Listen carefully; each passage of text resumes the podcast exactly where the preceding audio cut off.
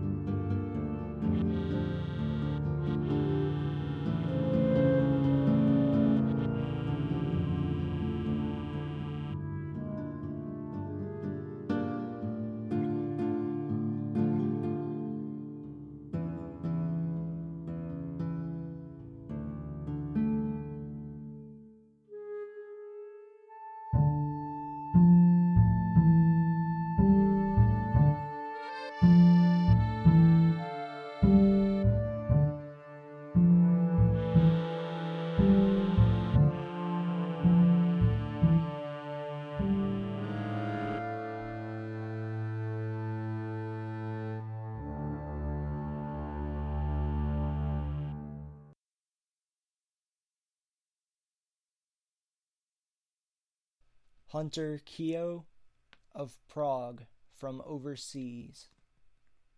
A cracked path, this road stretches out from a man like wax from a candle. Deep, posthumous heat of the day lingers hazily in twilights. The cobblestones dance so slowly, so gently with archways of feet, you'd never see them move. And the brink of stars all but quivers and skulks along beside a dimming of the eyes. The journey awaits hunger with tender indifference, hoping only to find a God to look upon.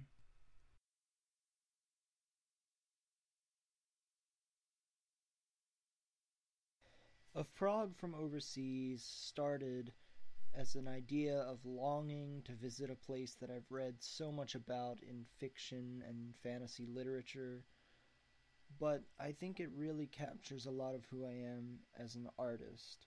Because while I do like dealing with the physical aspects of poetry, the cobblestones and wax from a candle, those are very ordinary things that we use in a sublime way. But the ending of this poem, a god to look upon, adds something otherworldly. And that ethereal feel, I think, defines what my poetry actually is trying to be. Because when I write, I try to find images and create feelings from images that are not normal. My images stem purely from my own poetic imagination, and each of those images is linked to a specific feeling or a specific group of emotions that I'm trying to convey to my reader. And that's not to say that every person who reads my poetry has to feel the same thing. When I write, I try to write in such a way that everyone gets an experience, and it can be one of sadness, or one of joy, or one of longing, or one of understanding. And as long as a reader walks away from my poetry having felt something new and felt something that they've always known, that for me is the definition of great writing.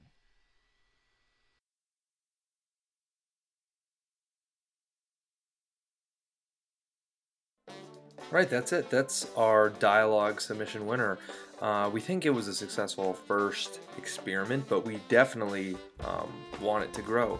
So if you want to get involved either as a musical artist or writer, please go to our website, goldwalkmag.com, to read about when we're releasing our next dialogue starter, which is in January, and how you can submit your own music to inspire new art. All right, um, read about our contributors and our regular submissions at our website as well. Rate and subscribe us on iTunes and Stitcher uh, to never miss an issue. Also, it helps spread the word and allows us to keep producing this stuff that we love to produce. All right, and um, check out our second issue of the month, which is coming out on the 30th. Um, so that's it. I hope you have a happy and uh, heartwarming Thanksgiving and uh, see you next time.